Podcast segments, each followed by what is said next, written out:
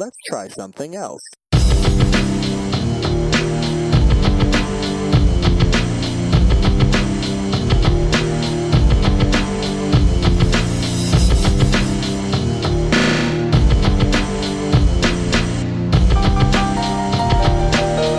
What's going on, guys? My name is El Deniro, and welcome to another Q&A episode of the Midnight Hour. This is not episode 94, or whatever one you're expecting next, numerically, because, as I said in the last one of these, uh, it's not a numerical episode if it doesn't have a guest, and you're probably wondering who will be the next guest, when will be the next numerical episode, and truthfully, I actually don't know. Um, I've reached out to some people who appear to be in a threshold slightly above the caliber of person I'm able to attract to this show because my audience is so slim.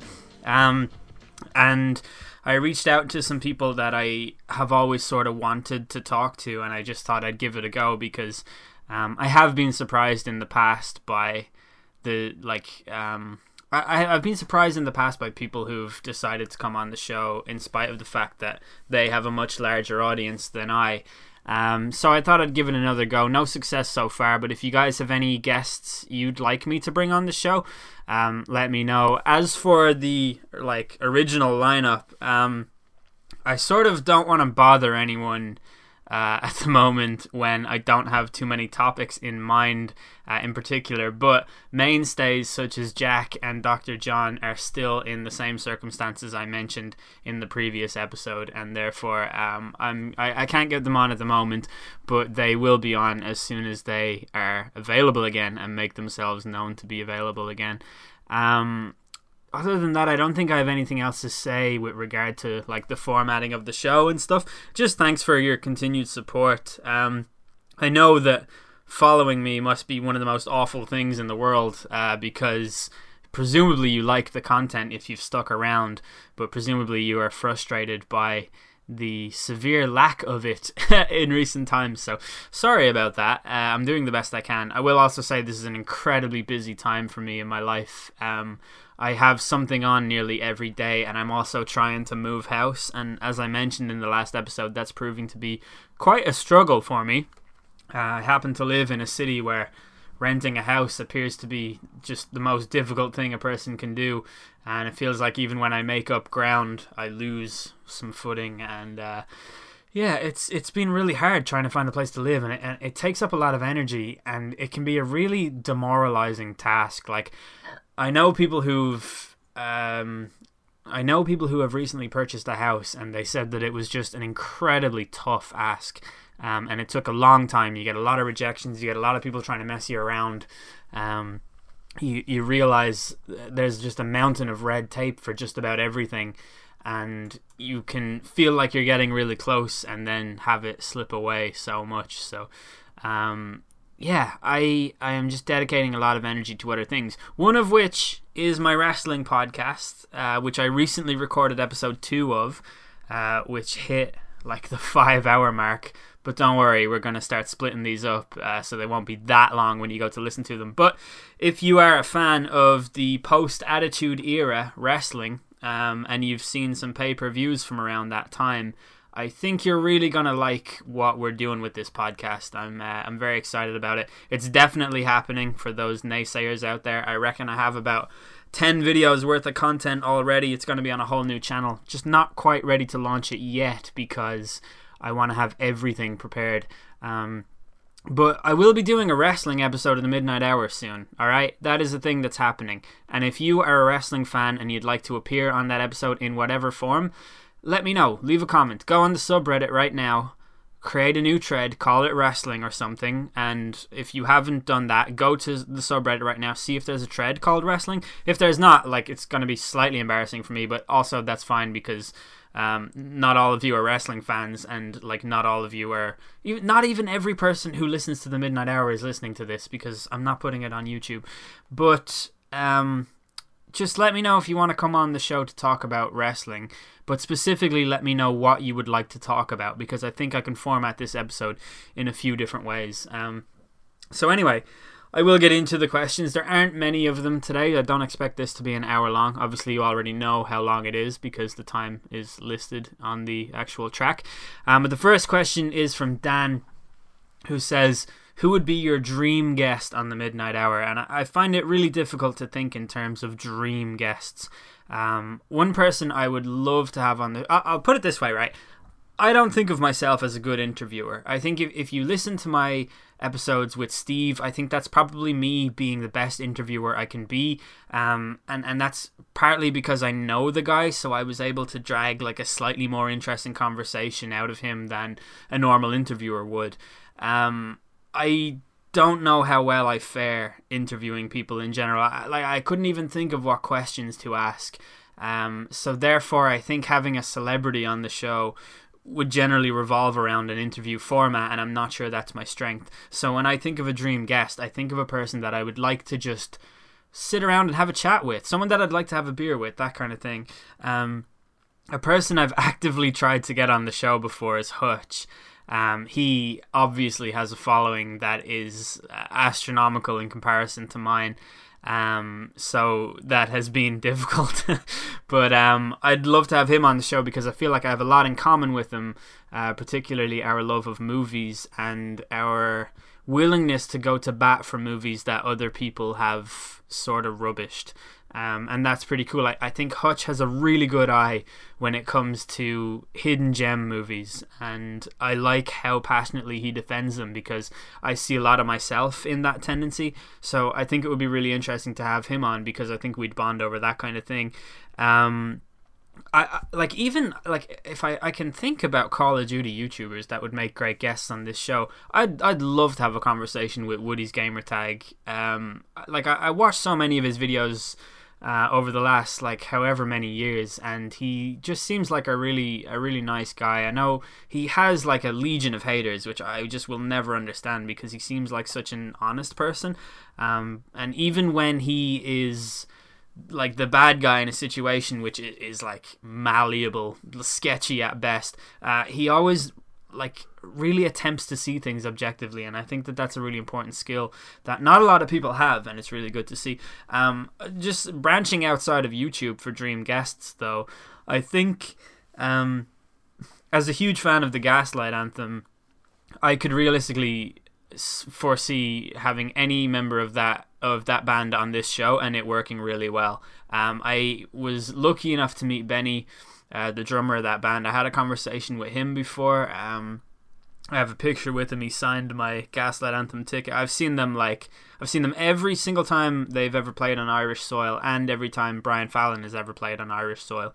Um, and I've also seen them in Scotland. But yeah, huge fan of that band. I, I can tell from the lyrics that Brian Fallon writes that he's a massive music fan, and I can tell from reading articles and interviews um, involving him in the past that he is he's also passionate about music that he likes, and I think that would just make for a really good conversation too. I think I'd have a lot in common with him, um, and I'd get a great conversation out of him.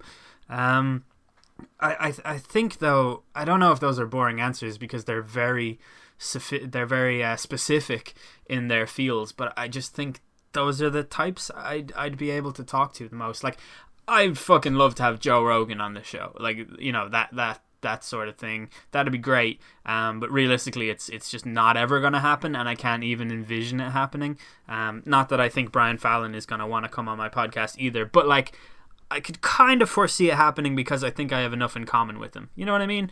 Uh, other than that, I've also attempted to get Mark Hoppus on the show unsuccessfully. That would also be pretty damn great. Um, next question is from Dan Charlie, who says, "Why is Roman Reigns the big dog?" Let me tell you. Hey, two Dans asking questions so far. Let me tell you, Dan Charlie. Um, Roman Reigns is the big dog because he puts on great matches. Um, he doesn't get carried to great matches because that's not really a thing that happens in wrestling.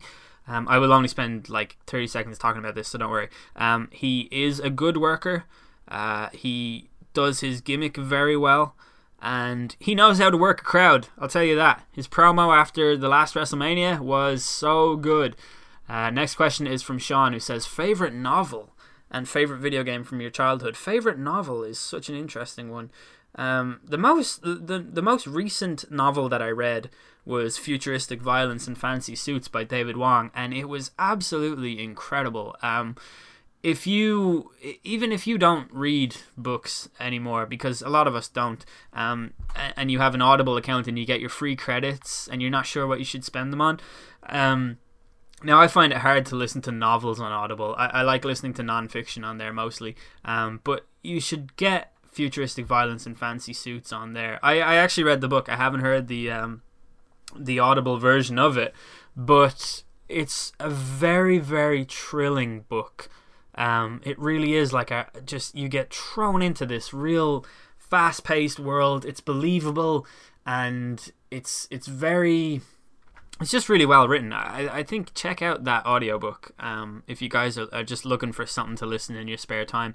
Uh, my favorite novel is quite possibly The Beach by Alex Garland. Um, I just it was such an easy read for me. I read it at a time when I was most willing to grab on to a novel um, and really like explore it and stuff like that.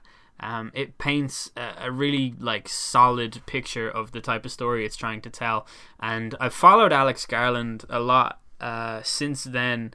Um, he wrote the script for a movie called Sunshine, which is a hidden gem movie, and I, I actually honestly think I've seen Hutch talk about that movie before. Um, but Sunshine is is a really really good movie. If if ever someone asks me for a recommendation for a movie, I always tell them Sunshine because it's really really good. Um, he also wrote the script for 28 Weeks Later, which I thoroughly enjoyed. Um, and then he most recently directed a movie called Ex Machina, which is great. So uh, I'm a big fan of Alex Garland. He's got another book called The Coma, and it's very, very short, so I don't know that it would be one of my favorites, but it's also very, very good. Other than that, I, I've actually, like, I've read a good few books that I know I always cite when people ask me for my favorite novel. It's been a long day, maybe that's why I can't remember any of them, but the first one that always comes to mind is The Beach. There's another book by Chuck Palahniuk um, called Choke. He's the guy who wrote Fight Club and a whole host of other uh, critically acclaimed books, including Invisible Monsters, which is um, also a book that I really like. But there was something about Choke that really struck a chord with me, and the way it was written and everything. It's so kind of uh, beautifully miserable, uh, but also like less. Uh, less darkly violent than his usual style, um, and, and I really, really liked it, particularly the ending. Um, and the second part of Sean's question is favorite game from your childhood. I always answer this question with Metal Gear Solid 2, and I think a lot of um, a lot of long-time listeners will be sick of hearing me talk about Metal Gear Solid 2. Um, so I'll say Final Fantasy VIII to just switch things up a little bit. I, th- I think um, it, it's a game that had no uh, audio from the characters in it. It's all uh, text on a screen, but the soundtrack is phenomenal in that game, and I regularly just turn it on as background music. Particularly the Balamb Gardens bit at the very start. I, I just there's something about it that it transports me into another world. The Final Fantasy games are very particular. I, I like I think they appeal to a very particular type of person.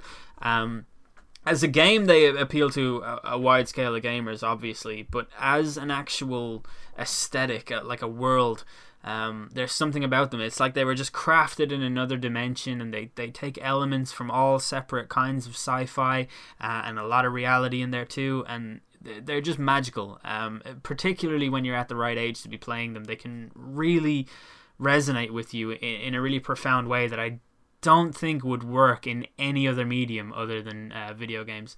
And Final Fantasy VIII was the one for me. A lot of people say 7. I honestly think 8 is better than 7, and I think it's purely down to the age that I played them. Like, if you were to tell me 7 is a better game, I'd, I'd go along with it. But Final Fantasy VIII has a great game within the game where you play cards, and uh, that was also awesome. Um, I have a lot of really good memories from playing that game. Like, I was so young. I got that for my birthday from my granddad um, I I, th- I feel like it was ninety nine. I think I was eight years old, and um, I remember like getting up on a Sunday morning to try and beat the first ever boss fight, where you're you're fighting this dragon thing on an island where the seed warriors or soldiers from the Balamb Garden they go to this other island to to free it from forces or soldiers or something like that. Anyway, but you end up fighting this big dragon, and, and this is about 15 minutes into the game. But I was a kid, so I, I was very very bad at games, and it took me so long. And I remember the first day that I beat it. It was a Sunday morning, and I was so goddamn happy. Um, yeah, so I, I will say Final Fantasy VIII. I'd like to know what your favorite games are. Um, I'd actually like to know a lot about all of you when it comes to these things. Like, if you guys were to also answer the questions, that would really be great because I feel like the lack of comments has made us lose touch a little bit. I know it sounds weird saying to lose touch because I'm a podcaster and uh, podcasting as a medium rarely gets strong interaction from its listeners. But uh, you guys, a lot of you guys are also my YouTube subs, and I feel like I used to know a lot of you very well. The next question is from Young Thug Fan, who says, Thinking of starting a podcast myself, but nervous about other people's reaction. Where I'm from, a lot of people are judgmental. How did you adapt? Um, a lot of people where I'm from are judgmental too, man, and I basically didn't adapt to that at all. What I did was I started my YouTube channel.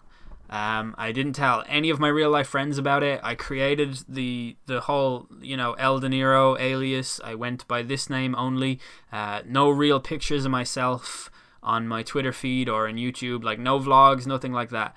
Um, so I kept El Deniro a completely separate entity from myself. I blocked all of my real life friends from the El Deniro account just for fear of them ever finding out about it. And then I got to a stage where I was comfortable enough doing it that doing, you know, videos and podcasts and whatever felt like second nature to me. I unblocked the people. I, I told some of my close friends. I didn't really tell anyone else. I just let people tell other people. And eventually people start asking you about it and you realize that a lot of people are actually pretty envious of it and they all think it's really cool. Um, uh, like a lot of people are impressed by it. Now this might just be what they're saying to my face, and they might think I'm a fucking weirdo in their private time. That's fine. I, I honestly don't care. Um, the judgment part just becomes less and less of a factor the more you get into it. You basically have to become comfortable with it yourself, and then you'll learn that it doesn't really matter what other people think.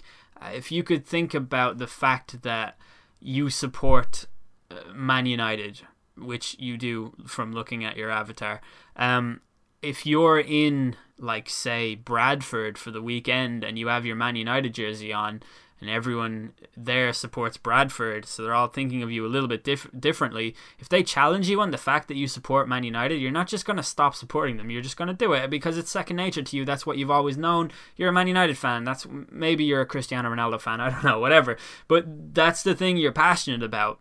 That's the thing you're willing to defend to your very core. At no point are you going to pretend you don't. So you just need to reach that level with your podcasting. Um, what I would say is if you're thinking of doing it, just doing it. Sorry, just do it because I spend way too much time, uh, and I still do this. I spend way too much time thinking about doing things that I don't do, and then I kind of regret not doing it, and I feel like I had a lot of energy to dedicate to that thing. If you're thinking about doing it, if you're thinking about starting it up, you've obviously got the energy within you to actually go ahead and do it. Uh, it's just better to let that out. So try it you don't need to tell anybody. Just, you know, go about your business, put it online, tweet some people. I don't like see what happens. Maybe maybe start it with your closest friend and just talk about something random and just throw it on the internet and just don't think about don't care or worry about how big your audience is, how many people you want to have listen to it. Just think about the, the actual cohesive thing that you have created. Um, and that alone is is pretty damn impressive. Like um, if you feel like you want to do it, then just go ahead and do it. That's what I say. Next question is from A. Meyer, who um, says favorite quote about existentialism. Um, this is real. Like I don't have like a list of existentialism quotes in my brain for me to rattle off, so uh, this is a tough one to answer. I like. I. I mean. I know lots of quotes in my head. I can't think of one in particular right now that um relates to existentialism. But I'll say this a great quote that is not what you're looking for. This isn't, you know, what conventional wisdom would tell you is a great philosopher with a, uh, you know, one of those old timey portraits wearing old timey clothes and smoking a pipe.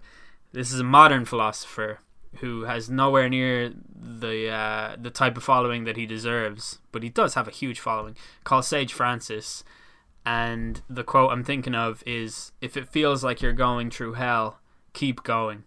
Because, uh, I mean, it's, so it's not particularly about existentialism, but it, it does relate to the environment around you that you exist in.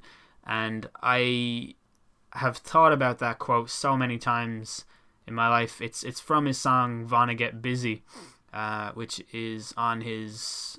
Is it his latest album? I think it is his latest album um, Copper Gone, which was such a goddamn great album. Like he his I think is it um I don't know if it's his second or his third album.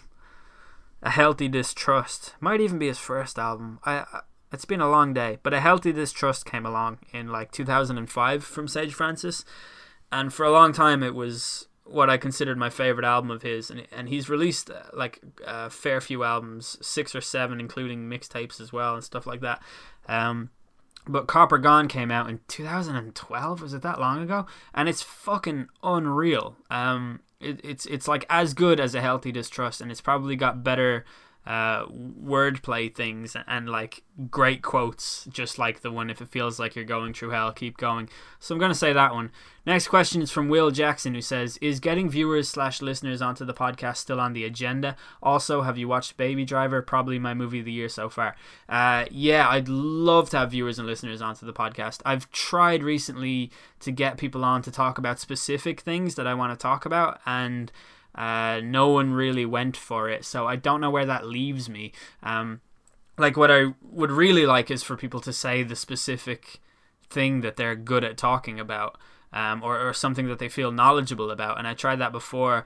Um, I, like I, I couldn't really I, I had one guy who um, was willing to come on the show to talk about Star Wars and then I can't remember what happened, but something went wrong, and then I could only record it at one time because Santiago and Loosemore, obviously opposite continents, opposite time zones. It was really, really hard to organize this whole thing, so I just had to go ahead and do it without him. Um, and it's a shame because I was really looking forward to it. Like it's something, it's a gate that I really want to open because I really want to encourage it because I, I think it would actually be just an awesome way to keep the content rolling, um, and like and just an awesome way to like to you know meet new people and, and sort of um, and find out um, alternating points of view and things like that. Like I'm particularly interested in having conservative minded people on. Um, but yeah, like I mean, I have had Ali on. He was awesome. He's down to come back again whenever he's ready. Like uh, you know, if you want to come on the show, like let me know. Go to the subreddit and make a thread, and like we will work it out you know tell me what your audio quality is like. Obviously that is a big thing. If you have terrible audio like i, I can't let you on the show. Loosemore is the only person i allow to do that. Um and the second part of your question have you watched baby driver? Yeah i watched it in the cinema like quite recently so i didn't bother doing a review video on it because it has been so long since it came out that I just I didn't think anybody would care about my opinion. Um, but it is an absolutely brilliant film. Um, I really really enjoyed it. I, I was actually very surprised by how much I enjoyed it too because I thought the whole musical aspect of it would make it appear really cheesy to me, and I just don't do cheesy well. I I don't do intentionally quirky well either. Um, th- these are things that just I, they just don't suit me. I prefer dark. I prefer brooding. I prefer those types of things. Um, but Baby Driver was quality. It really reminded me of True Romance because of the whole Bonnie and Clyde aspect of it and the whole like hopelessly young and in love thing. Um, but the the soundtrack was great. It had a really good cast. The way it was shot was ridiculously good. Um, the way the music synced into everything, uh, it's such a great movie. I really really enjoyed it. Wouldn't be my movie of the year though because Dunkirk is just on another level. Next question is from Alex who says, "Are you interested by FIFA 18 and will you consider making FIFA 18 related content? Love the podcast. Keep it up. Thank you for loving the podcast. I really appreciate it. Um I have considered making FIFA 18 related content recently. Uh, I've considered two avenues um, that interest me. One is an Aston Villa career mode, one is an Everton career mode. And both of those ideas are hindered by the fact that I have already done career modes on both of those things. Um, but they're also hindered by the fact that I just don't know if I have the energy to compete with other YouTubers these days. Like, I, I don't feel like, you know, when there are people like Docklanders and Chani Sports and, and, and other YouTubers who make career modes, I just don't know what I have to offer. Uh, in between in between names like that with audiences like that, I like um I would do the career mode and enjoy playing it and stuff. I don't know if putting all of the effort into regular uploads, you know, keeping everybody happy, do, doing all that editing, um, you know, trying some new stuff. My my career modes are, are amongst the most formulaic and standard career modes you get on YouTube. But I understand that I have a following um, in career mode because my career modes are generally more realistic than everybody else's. Um, so like that's my niche right there is realistic career modes. Everything i do has this alternative slant on it that makes it less accessible to the masses. Um, but honestly that that's the one thing holding me back is that i just don't know where i would fit in. I, like i don't know what i have to offer that other people don't aside from that you know one thing realism which i, I think docs does you know fairly realistic stuff anyway. So um, i don't know but um, I was quite happy to give the reins to Channy Sports um, back when I had more subscribers than him and see how he got on. And like the dude is just killing it. So like I feel like if you want career mode, just go watch him. Um, but I don't know. I mean, if enough people asked, I'm sure I would be tempted to do at least one season and see how it goes. Because I honestly I do miss it. I miss how exciting it was to like upload a video and, read all the comments as they come in and I miss putting in my little jokes in the middle of it and, and seeing how people would react to that. Uh, I also miss talking really fast. I my the flow of words that I go through in my career mode videos is just unparalleled. Like I reckon Eminem would listen to one of my career modes and be just a little bit jealous. Uh, but yeah, I, I don't know. Uh, uh, like honestly, I would say it's possible. It is entirely possible that I'll make a FIFA 18 career mode, a, a short one, uh, but but don't get your hopes up. Next question is from Sweet Chef, um, who says top five Our Lady Peace songs. Hey, how many of you guys have listened to Our Lady Peace because of me? I feel like most of my audience who like Our Lady Peace do it because of me, not to like brag or anything. I'm just gonna quickly go to my last FM page and find out what my most played Our Lady Peace songs are because um, I don't have a top five favorite anything really. Uh, it, it all entirely depends on the mood that I'm in. Um, but quickly, just getting to the tracks here. Where am I? 3,952 plays of this band I have. And those are just the recorded ones. Um, so I'll start. I know what my favorite one is. I don't know. Do I want to give that away? Number five, right, is a song called "Angels Losing Sleep," and it's a beautiful song. Uh, really strong melodies. It's the best song off of the album it came out on, which is called "Healthy in Paranoid Times." Awesome album name. Not that great of an album, unfortunately. It was kind of overproduced. Um, they attempted to get political. I they were they were in sort of production limbo at the time, and they didn't really know what they were doing or, or what they were trying to be. But Angels Losing Sleep is a nice ode to their former selves.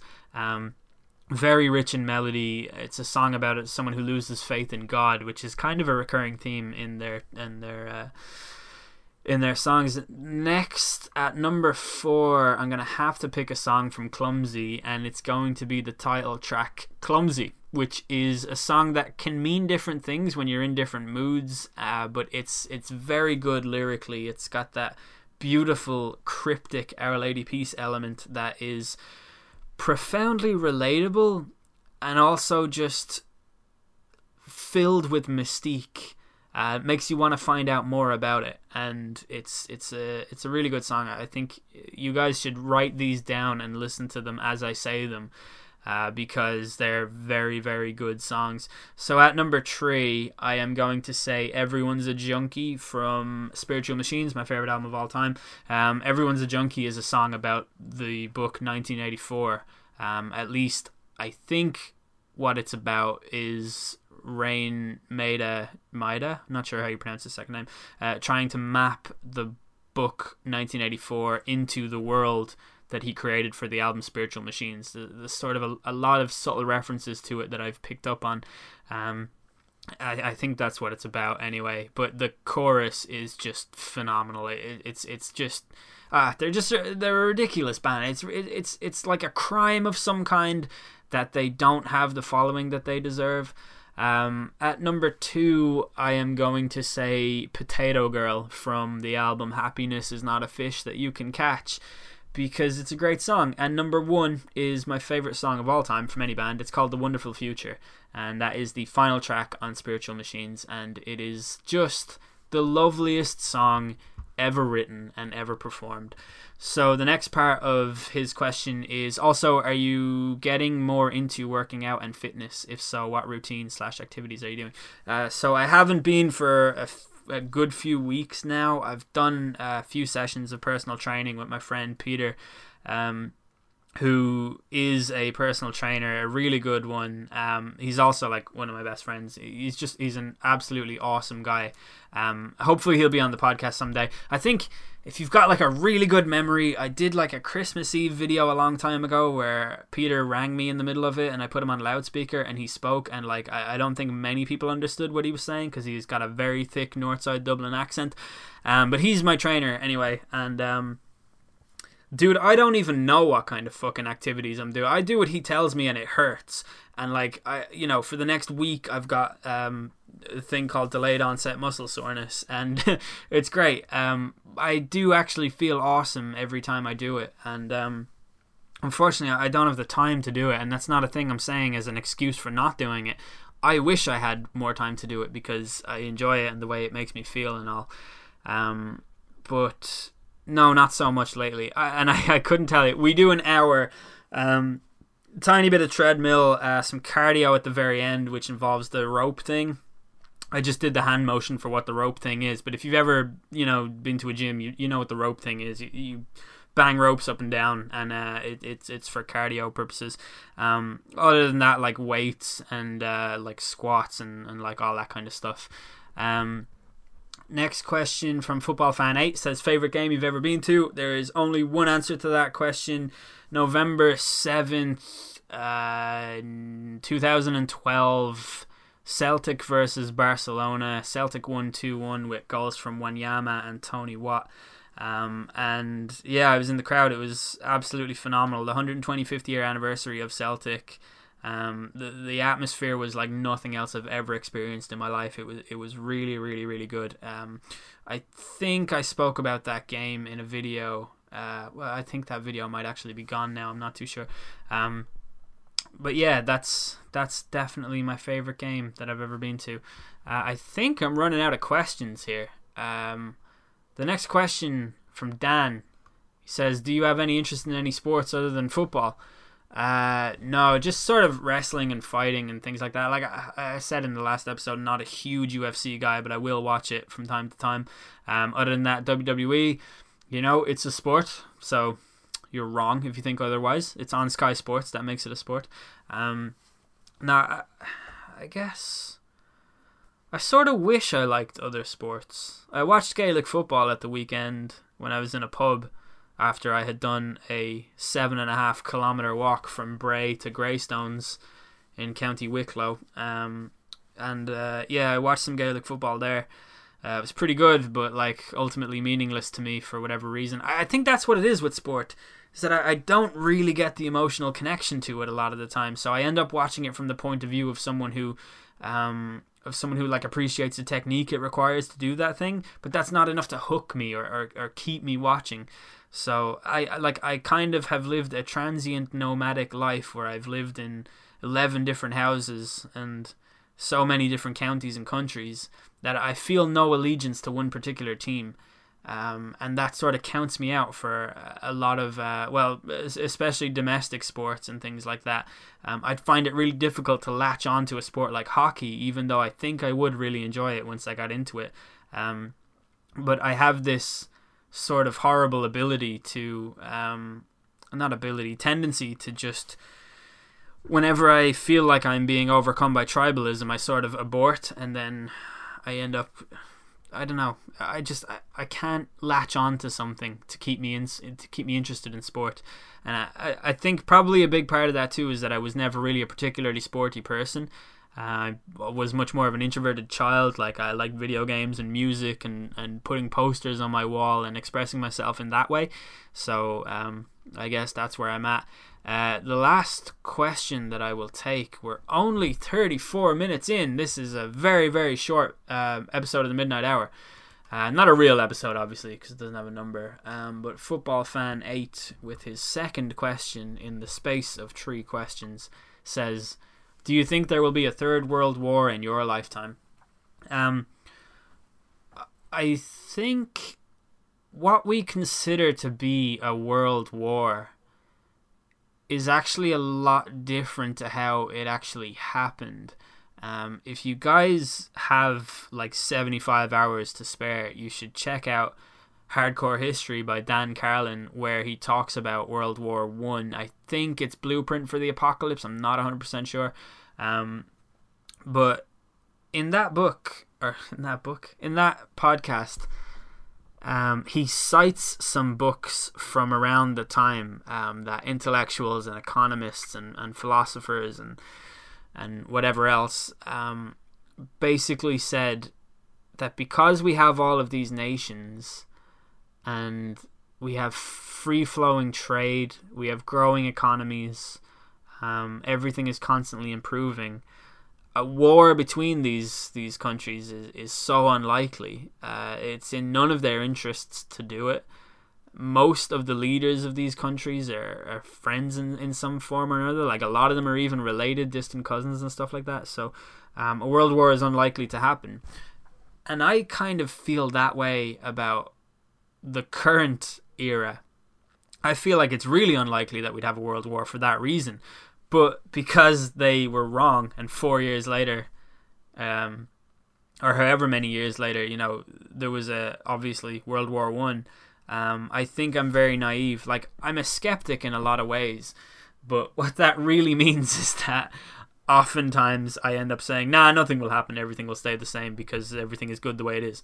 Um, the, the thing about World War One is that the difference between now and then is that there was no like European Union. I, I don't know if there was a UN the way it exists in its current form.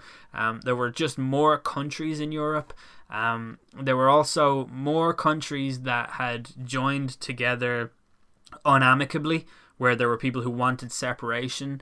Um, uh, just there were much more hostile attitudes and much more sort of flammable elements of uh, of politics going on that they didn't fully understand, and for that reason, a war like World War One for that to break out would be very unlikely because I mean, for one, for just one reason, the European Union exists, so it's unlikely that we would see warfare on that scale.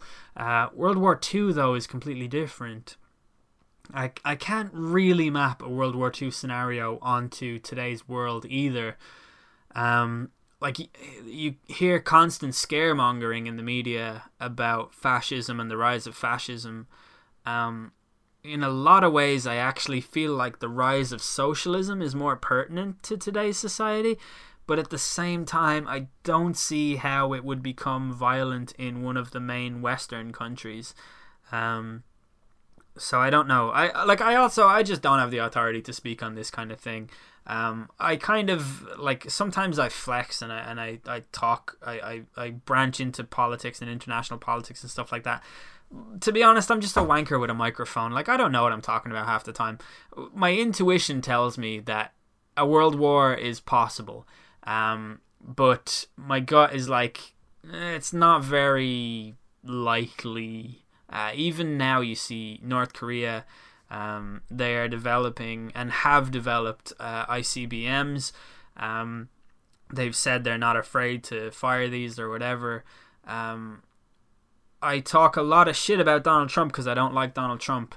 Um, I do honestly think that him coming out and saying, him coming out and threatening North Korea the way he has done is kind of on one hand I think it's whatever. On the other hand I, do think it's really dangerous because he doesn't seem to have a, a great grasp on international like politics. Like at one point he insulted North Korea and also insulted South Korea at the same time it's like if you want to go to war with North Korea, surely if there is any one fucking ally on the planet that you want on your side, it's South Korea for a number of reasons. Um, but yeah, I don't know. Uh, what am I saying here? I'm saying Donald Trump will start World War Three. No, I, I, I don't know. I, like I expect, like as much of an odious buffoon that I think Donald Trump truly is. Like I just suspect that he has the right people advising him here and there. Like I feel like the right people will know how to manipulate him to not go to war. Um, I I don't know if he's the type of guy who wants his legacy to be laced with like a war because of the just the divisive nature of a war in general. I, I don't think um, it's something that would see him go down in the annals of history as as being like a, a good guy. Um, so I don't know, um, but it, it's possible. I just don't think I don't think it'll be in my lifetime. Probably in your lifetime. I have just noticed that there is actually one more question that was buried in the the way Twitter works at the moment is like you've got interactions and mentions. And when you click your mentions, you see a lot of stuff that's not there in the interactions and vice versa. And that's really annoying. But the real final question for this episode is from Lewis, who says, Who are some of your favorite rappers? I prefer the old school rappers compared to the ones nowadays, apart from Kendrick. Um, yeah, Kendrick does have a real like old school kind of vibe to him. Um, have I I feel like I've spoken about my favorite rappers on several occasions, but it, it's you know anything to do with music, like you know who's your favorite band. Someone asked me in, in work the other day who my favorite band was, and I I couldn't answer it. I think I ended up saying the Clash purely because of the mood I was in at the time. Um, but um, favorite rappers, so just thinking off the top of my head, you know what? I'll go to Last FM. I'll let my Last FM account tell me who my favorite rappers are. Uh, Kanye immediately comes to mind just because I I don't think I've ever enjoyed a rap album as much as I enjoyed uh, my beautiful dark twisted fantasy. Um, then like as I was growing up, obviously there's Eminem. He's a rapper that pretty much every single teenager listened to. Um, to a huge degree, and and I've seen him live as well. Uh, so um, you got to give a huge shout out to Eminem, even though I don't feel like his most recent stuff has been that great.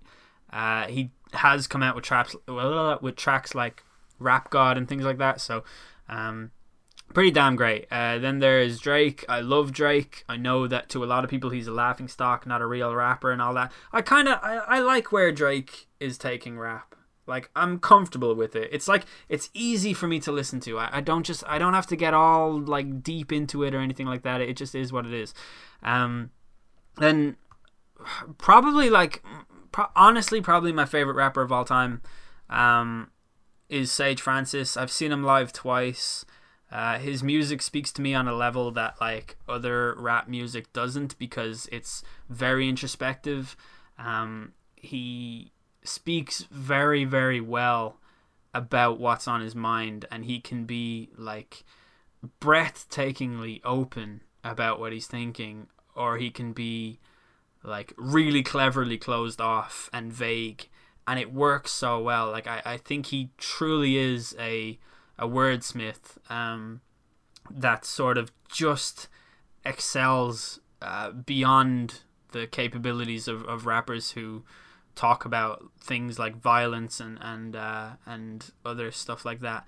Um, it's not really like a he has less of a following, therefore he's better than them. It's not like a hipster thing like that. It's it's just I I think his levels of literacy go beyond sort of any other rapper that I've ever heard. Um, his his songs are like they I don't know they give me the same kind of stimulation that I'd get from reading a book or something like that. So um, he's yeah, Sage Francis is just the man.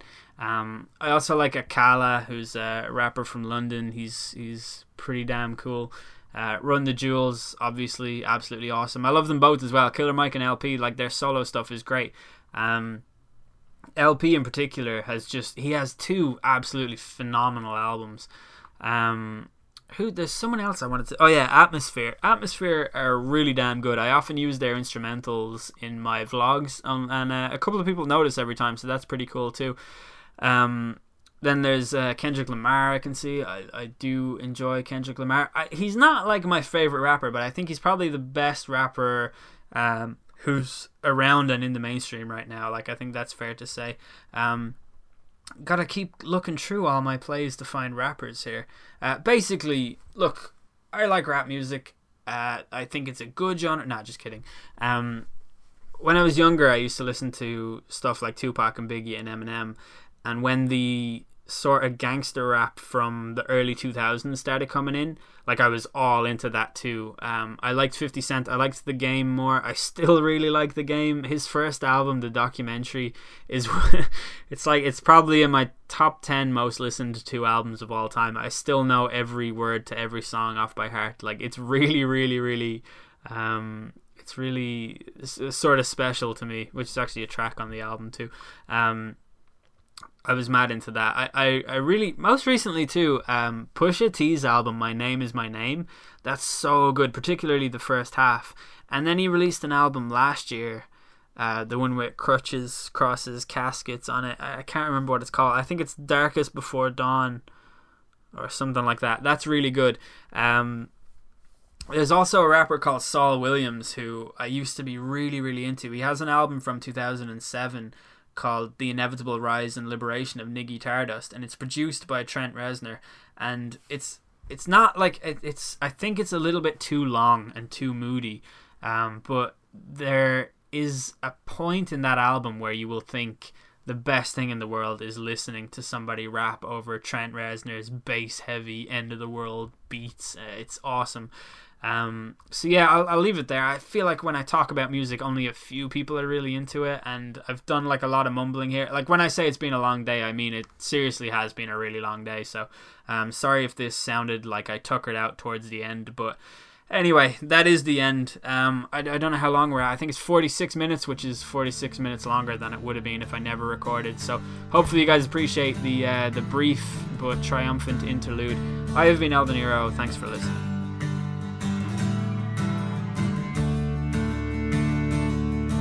There's bound to be a ghost at the back of your closet. No matter where you live, there'll always be a few things, maybe several things, that you're gonna find really difficult to forgive.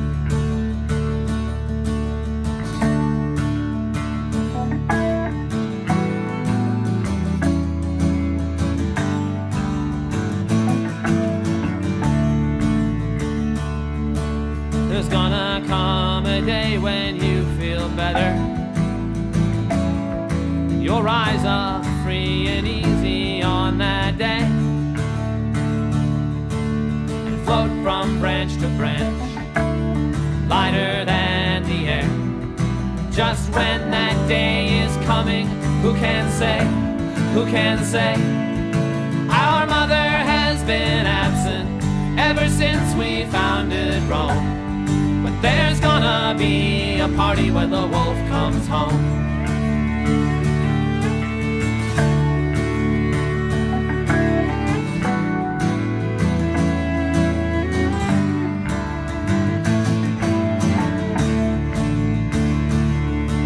We're gonna commandeer the local airwaves to tell the neighbors what's been going on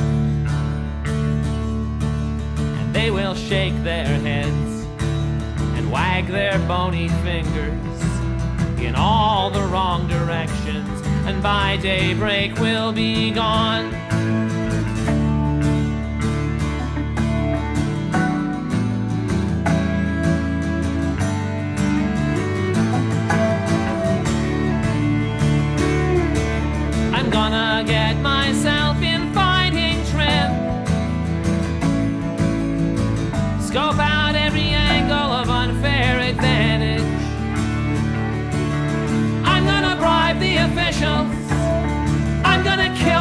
Judges.